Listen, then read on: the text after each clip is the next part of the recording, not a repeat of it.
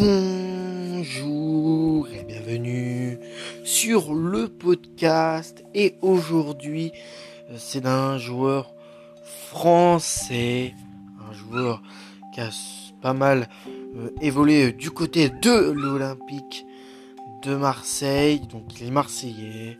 Il est né le 7 septembre 1963 à Avignon euh, en France. Son nom c'est Eric Dimeco. Donc il a joué au poste de défenseur gauche, mesure 1m82 euh, et son surnom c'est la faucheuse. Donc voilà le joueur qui sera abordé pour cet épisode numéro 143. En tout, voilà, donc son surnom c'est la faucheuse. Il a eu 23 sélections avec l'équipe de France, 13 sélections en match amicaux, 2 sélections qualif de Coupe du Monde, 7 sélections euh, en qualif euro et une sélection en euro.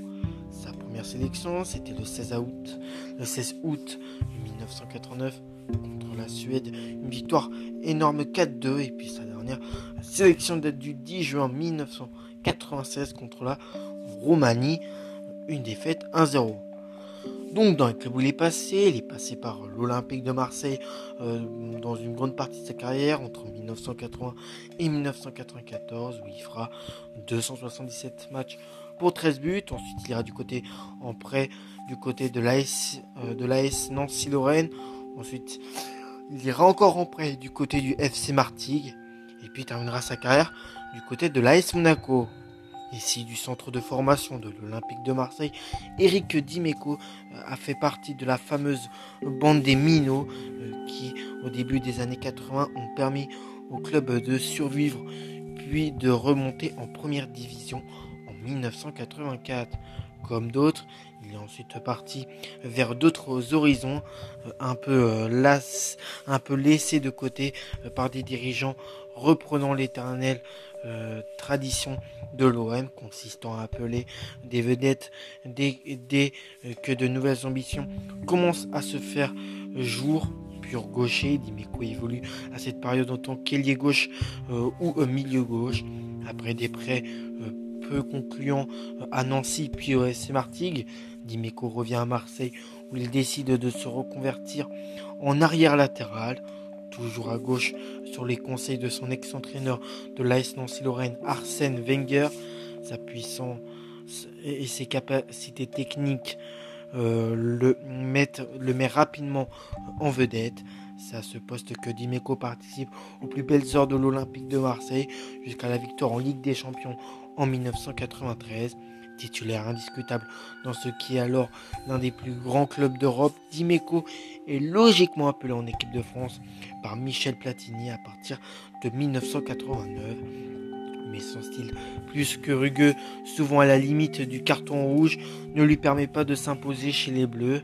Absent de l'aventure de l'Euro 92, il est également ignoré par Gérard Roulier euh, sur la période 92-93. Euh, à la surprise générale, il est pourtant rappelé par Aimé Jacquet euh, dès sa prise de fonction en 1994 à plus de 30 ans. Nimeco va alors devenir l'un des hommes de base de Mémé qui apprécie son engagement physique et sa précieuse expérience du haut niveau. Il se voit même confier le brassard de capitaine à deux reprises, notamment à l'occasion euh, du fameux Roumanie-France euh, d'octobre 1995, mais à l'Euro 1996 euh, qui aborde pourtant en position de titulaire. Dimiko va être détrôné dès le premier tour par sa jeune doublure Bichente Lizarazu, ce qui, le, conduit à annoncer sa retraite internationale à l'issue du tournoi, avec la satisfaction d'être resté invaincu sous le maillot bleu tout au long de ses 23 sélections. Il poursuit néanmoins une brillante carrière en club puisqu'il rejoint l'AS Monaco après euh, que le club Olympia soit rétrogradé administrativement en Division 2 suite aux affaires de corruption. Lors de la saison 1996, le joueur euh, se fait surtout remarquer à travers l'ambiance exécrable régnant à Monaco, ce dernier formant une coalition euh, d'anciens Marseillais avec Fabien Barthez euh, et Basile Boli, engendrant des conflits jusqu'à jusqu'au jusqu'à sur le terrain. Victime d'une blessure qui met quasiment un terme à sa carrière, Dimeco ne participera pas au titre de monégasque en 1997, bien qu'étant toujours contractuellement au club, remis de sa blessure mais toutefois perdu pour le football, il fera une dernière apparition surprise en 1998 pour pallier des absences cumulées.